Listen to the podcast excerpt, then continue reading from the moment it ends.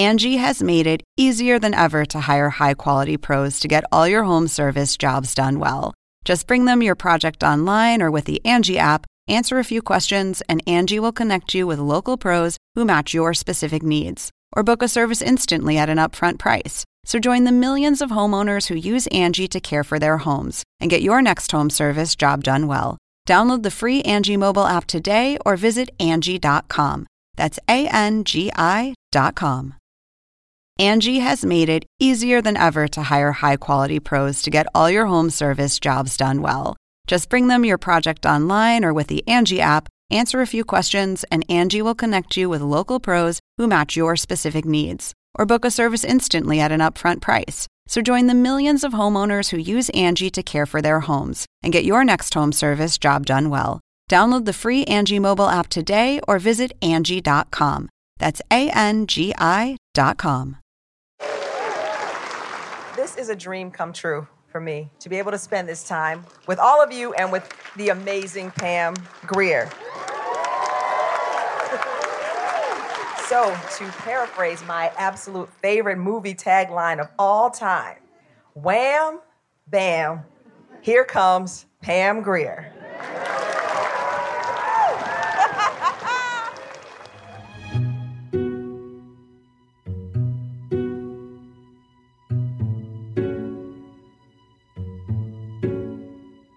Hi, Ben Mankiewicz here. Got another bonus episode for you.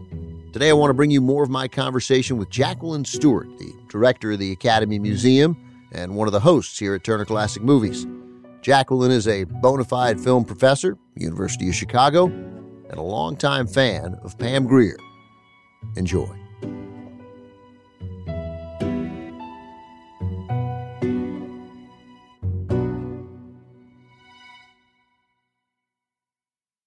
You're one of the five smartest people I've ever met. Oh, Ben. No.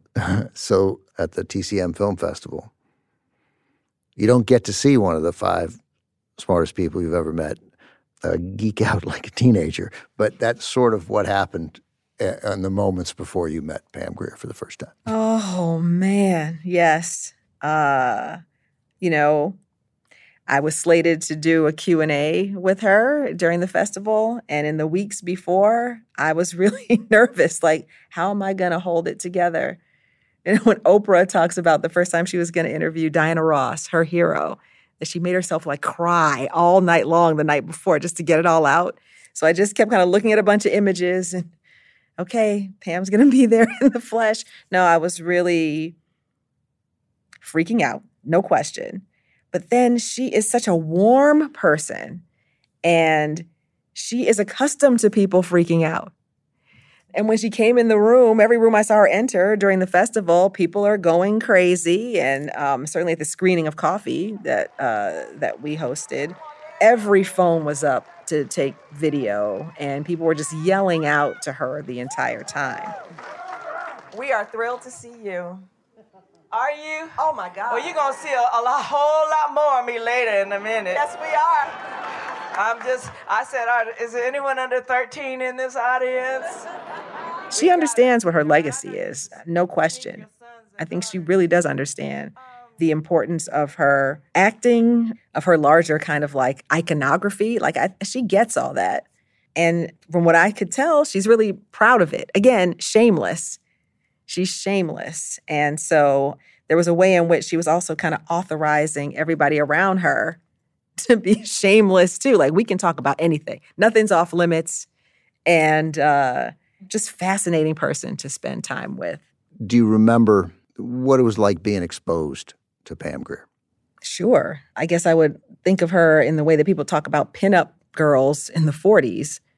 That's what she was in the black community in the 1970s. I mean, it seemed like her pictures of her were everywhere. People couldn't help but talk about just how incredibly gorgeous she is.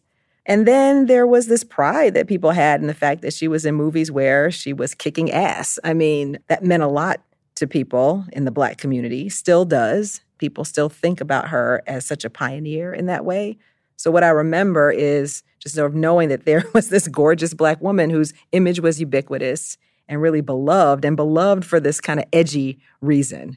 But probably it wasn't until I was in college that I watched any of her films when I really started to study Black film history and recognize that the period of the 1970s was absolutely critical to that story. How did your opinions about Pam and what she represented change when you started seeing the movies and you didn't just see them as a fan, you were you were seeing the movies with a critical eye? There are all kinds of like features of her stardom and her films that are still to me like perplexing and wonderfully contradictory.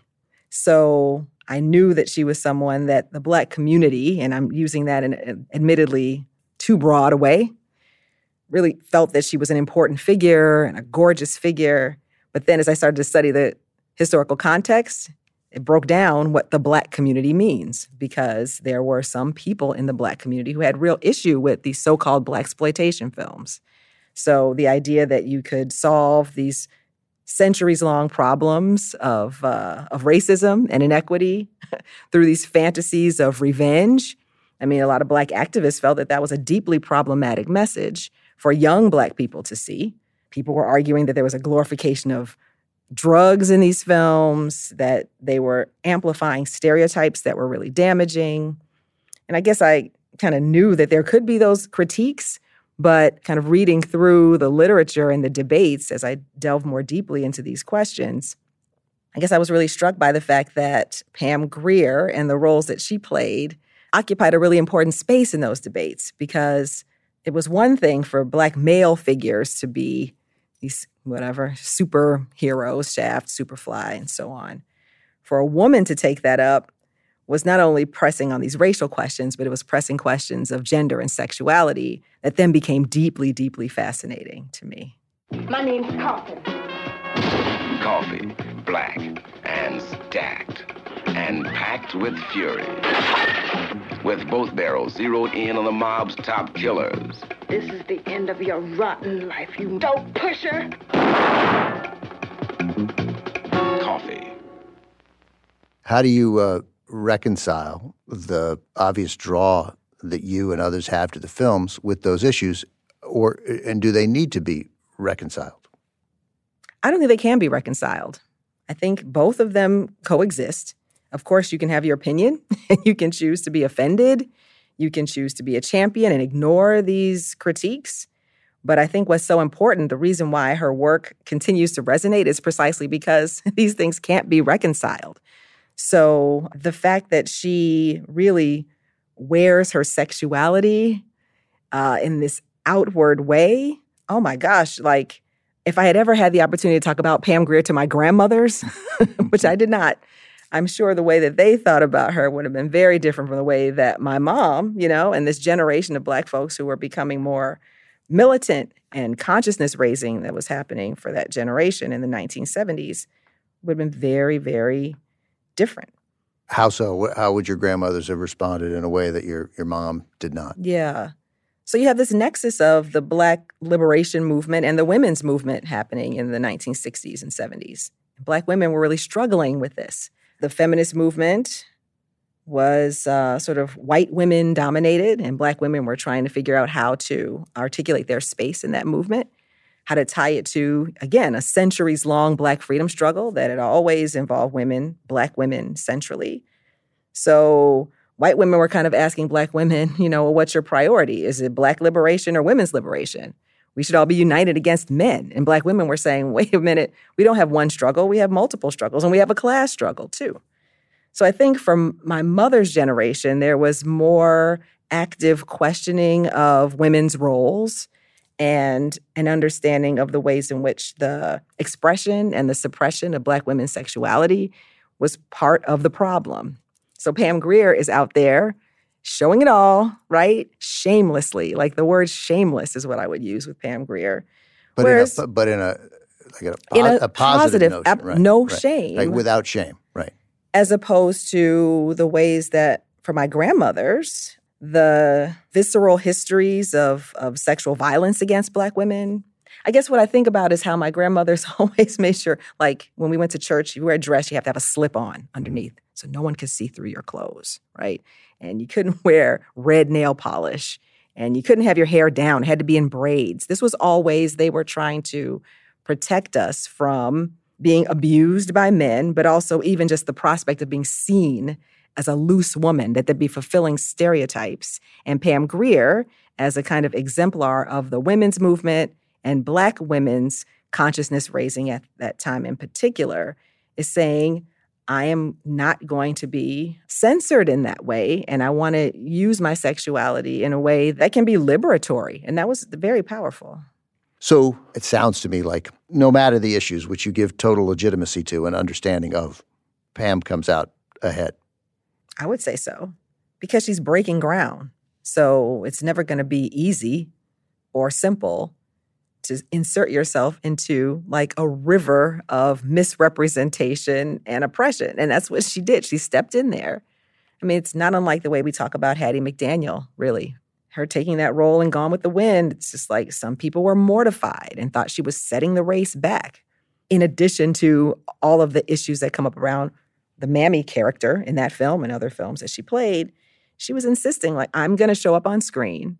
This is a job. This is an industry. I have a right to be an artist. And I think that Pam Grier, in some ways, is asserting many of the same things.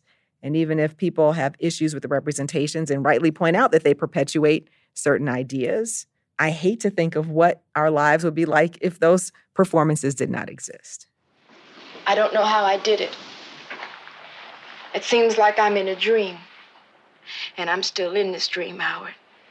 And it wouldn't take much for me to kill you now. What was happening in the in the late '60s and early '70s that set the stage for Blaxploitation films? Well, the film industry was kind of in trouble. Television was uh, proving to be a really difficult competitor, and so we see the film industry trying a whole bunch of things to keep people in the theaters widescreen and, you know, Technicolor and all kinds of stunts in theaters, giving out dishes and lotteries, all kinds of things to make dishes? the movies. Sure, I didn't know. The sets I didn't, of dishes. I didn't, I didn't know you could get all kinds of prizes Yeah. uh, and raffles and so forth.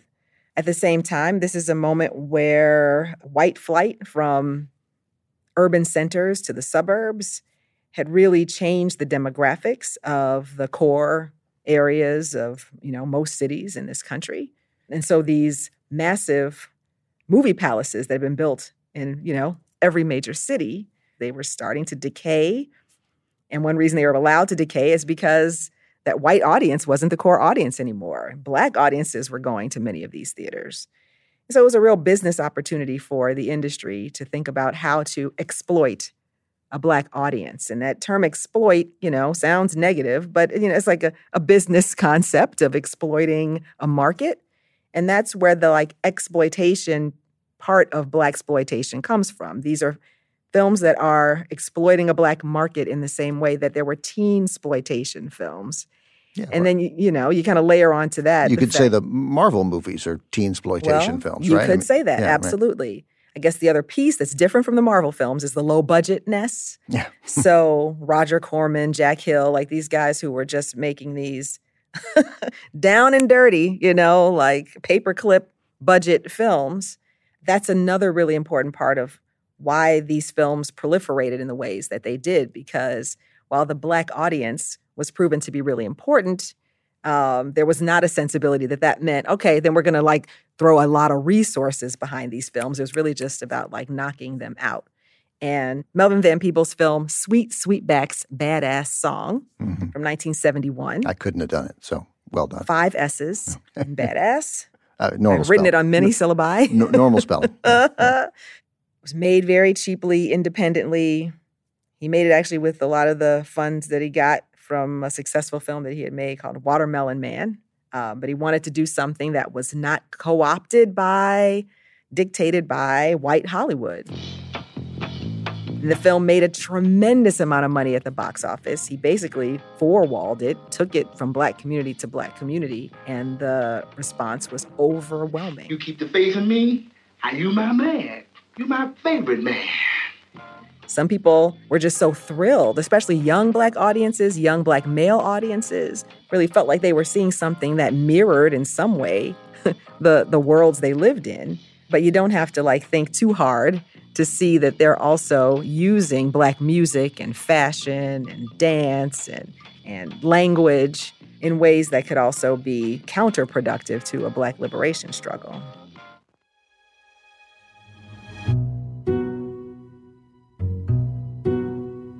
After the break, more from my conversation with Jacqueline Stewart. I really see her in a Black feminist tradition because what Black women experience, the whole race experiences.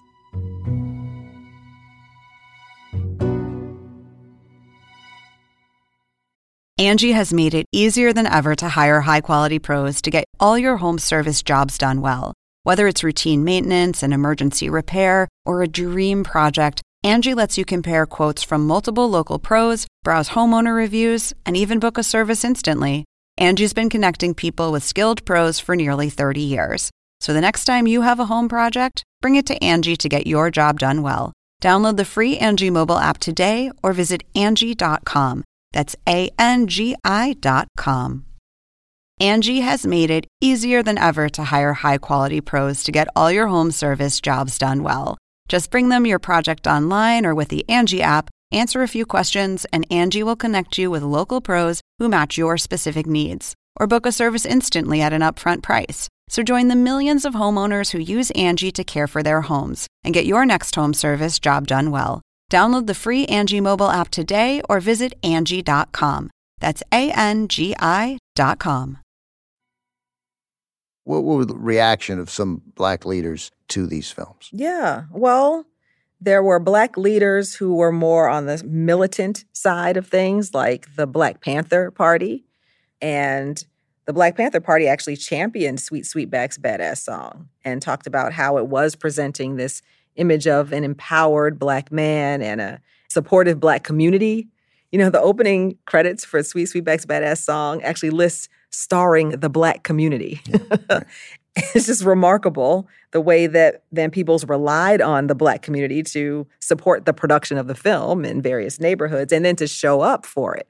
So I imagine um, that got a big response in theaters. Yes. Huge. I yeah. mean, it just yeah. counteracts every way that the black community had been treated by the film industry up to that point. So, you know, there were a number of black militants, not all, but some, who saw the value in Sweet Sweetback, even if they had critiques of some of the other films. But sure, black middle class, middle aged leaders were not fans of what was happening in these films. It's genuinely complicated how you're supposed to think about this, right? It is. I think so. Yeah. When you're looking at black communities being decimated by drugs, and then you have Superfly, yeah. a character who, um, you know, who's the hero, who was a cocaine dealer and dressing in a way that then literally gets emulated on the streets of many black communities.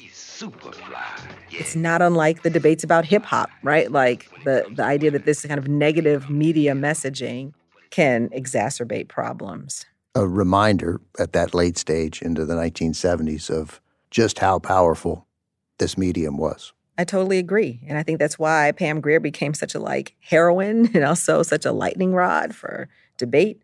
You know, she was on the cover of Ms. Magazine.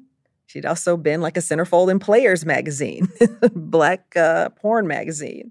So to think about how the movies can then set up certain people for totally contradictory readings too.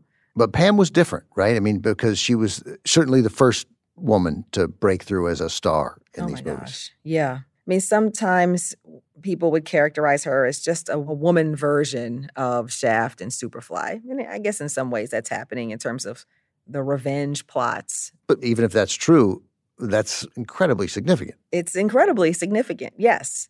The, I would say that the the physicality of the roles is important in terms of fighting and in terms of sexual expression. And then there are all these ways that I really see her in a black feminist tradition because one of the lessons of the you know black feminists of the the late 19th century is that what black women experience the whole race experiences so you have these moments in pam grier's films i guess foxy brown is the best example where she is uh, she's raped by these southern good old boys so it ties her right back to a slavery moment in that way She has drugs, you know, like put into her body by these kind of torturers, which is kind of symbolic of the ways that white people have injected black communities with drugs. She's totally disillusioned by the ways that the criminal justice system, you know, works or doesn't work for black people. And so there, there are ways that her films allow the entire black community to see something of their experience in a way that Shaft and Superfly really can't because they're coming from a male perspective. And even though Shaft and Superfly, it was a big deal to see a, a black hero like that, we had seen male heroes like that.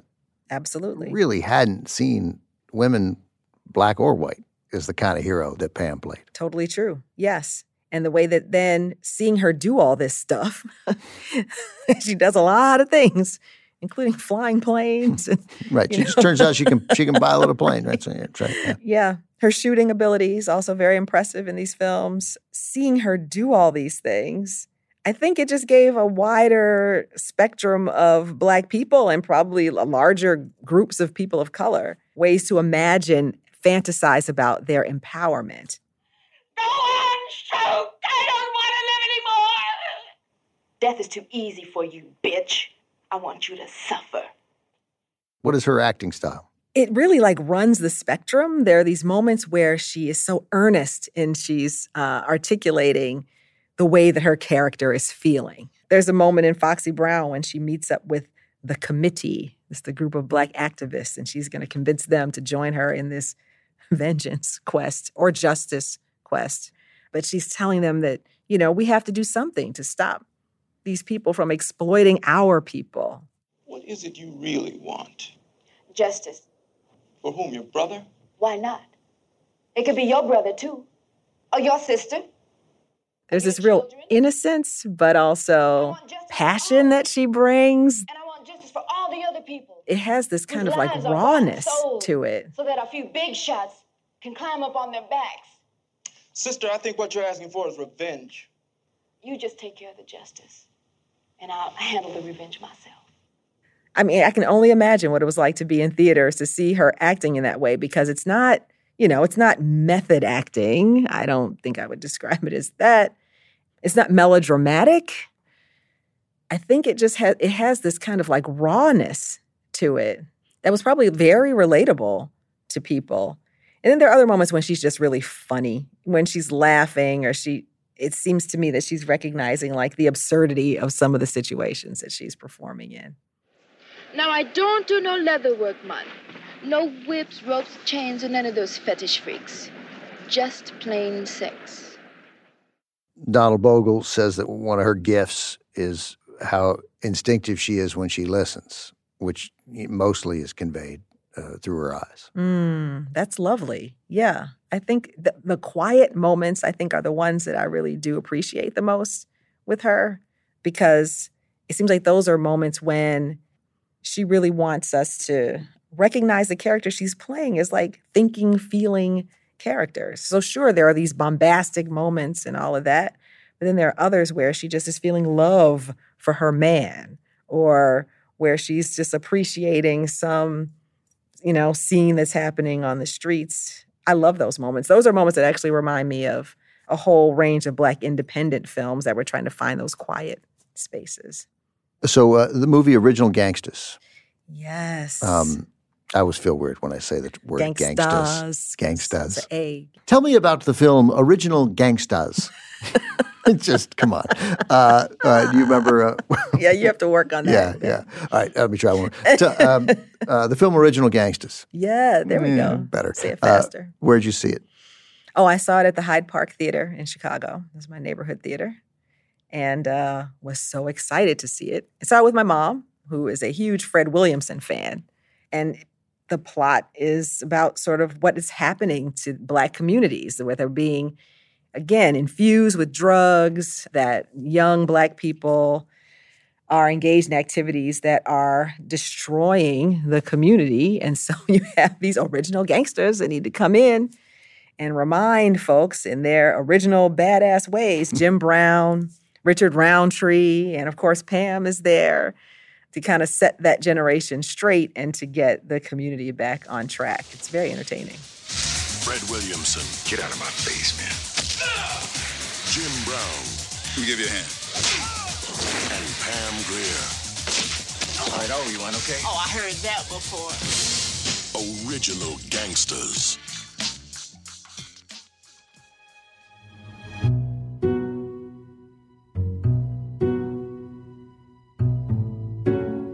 More from my conversation with Jacqueline Stewart after the break.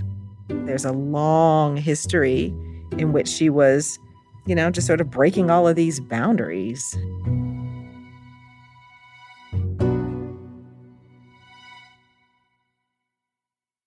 It's been 25 years since Jackie Brown hit theaters.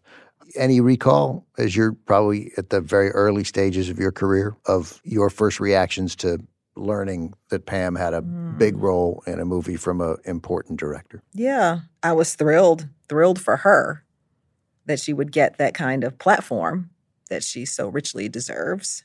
I loved the title because it echoes my name. So, uh, again, just so rare for a Black woman to have that kind of leading role. Just absolutely thrilling.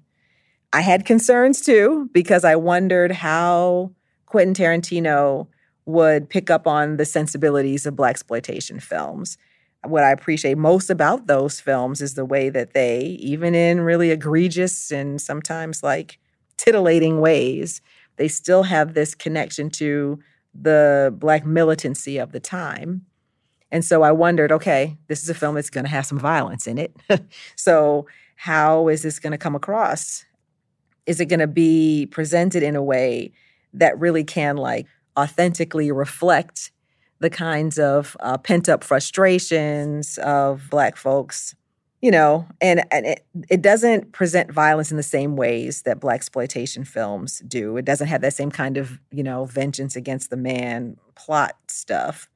It's more about her ability to strategize and her capacity for kind of like navigating multiple worlds and also about a kind of vulnerability as the film like goes into again and again that comes with aging wondering like what are my chances going to be at this point in my life i can't start over again is one of the things that jackie brown says and so she's really trying to like squeeze everything she can out of this moment when she still looks a certain way when she can still navigate the world in a certain way. And I think that in that way, the film is layering in a whole different set of questions.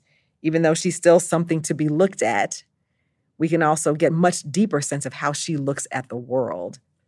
So there's that great moment when she catches herself in the mirror in the dressing room. It's really remarkable because there it's like Jackie Brown's looking at herself, but it's also Pam Grier's looking at herself. And that's really, really important. Melanie? Jackie? Hey, girl, what's up? I put a cherry on top. Booyah! What the fuck did Ordell ever do for us, huh? Thanks. How did Jackie Brown change the cultural conversation about Pam Grier? I think it elevated people's sense of her acting ability, no question. I think it also came at a moment when, uh, sure, there's action in the film, but it was not just a bunch of overwrought set pieces designed to show us, oh, now this is how she's going to beat these people up, and then this is how she's going to beat these people up. Instead, as a two and a half hour film, With a lot of talking. yeah, with a lot of talking, we get to see her as a thinking, planning, self directed person and someone who is, you know, not only kind of stunning people with her looks, but also someone who has to like navigate the world in more realistic ways. So I think that it was a, a revelation to a lot of people about what she was capable of doing as an actor. Is it putting too much on her, too much on the film to say that Pam and Jackie Brown helped change the landscape for black actresses? Oh, I'm sure that's true. Even just from like a business perspective. Like you can make a movie called Jackie Brown, starring Pam Grier, and it can do well. Like you still have to prove basic things like that, that any movies that center black people, black women are bankable. It's still a thing, right? I mean, it was still the thought that movies with black casts can't do well overseas. They just people won't go to see that. Black Panther had to prove that wrong, and that just happened a few years ago. So, absolutely, it did not set off like, okay, and now there's going to be Jackie Brown two, three, and four. But I think um, a film like Set It Off by F. Gary Gray about four young black women who become bank robbers. I think even people who might have had some issue with the film, black women, like emerging filmmakers, were surely inspired by the possibilities of this film.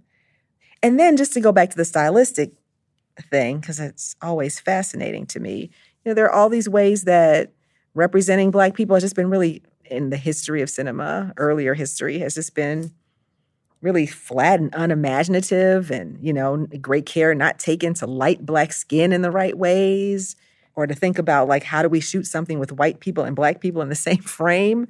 Many black independent filmmakers have been working on that, but I think Jackie Brown was an instance where a mainstream instance in which those kinds of questions were taken seriously. I hope that the podcast and the the interest that the town seems to be having and, in maybe telling her story in a series. Mm-hmm. You know, and you see, you know, Kerry Washington dress up like Pam on her Twitter account that, you know, that we're on the cusp of Pam getting the recognition that Pam ought to have had for the much of the last 50 years. I certainly hope so. Yeah, she deserves that.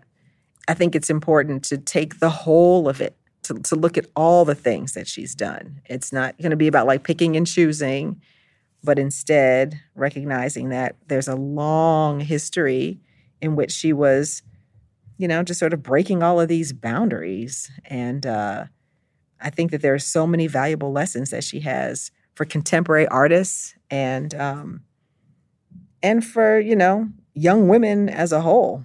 So I hope that happens for her too. Thanks, Jacqueline. Thank you, Ben.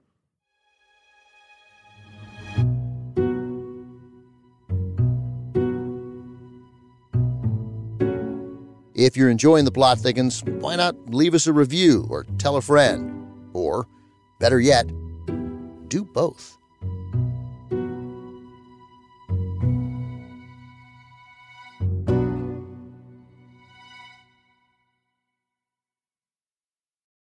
Angi has made it easier than ever to hire high quality pros to get all your home service jobs done well. Just bring them your project online or with the Angi app, answer a few questions, and Angi will connect you with local pros who match your specific needs. Or book a service instantly at an upfront price. So join the millions of homeowners who use Angi to care for their homes and get your next home service job done well. Download the free Angi mobile app today or visit Angi.com. That's A N G I.com.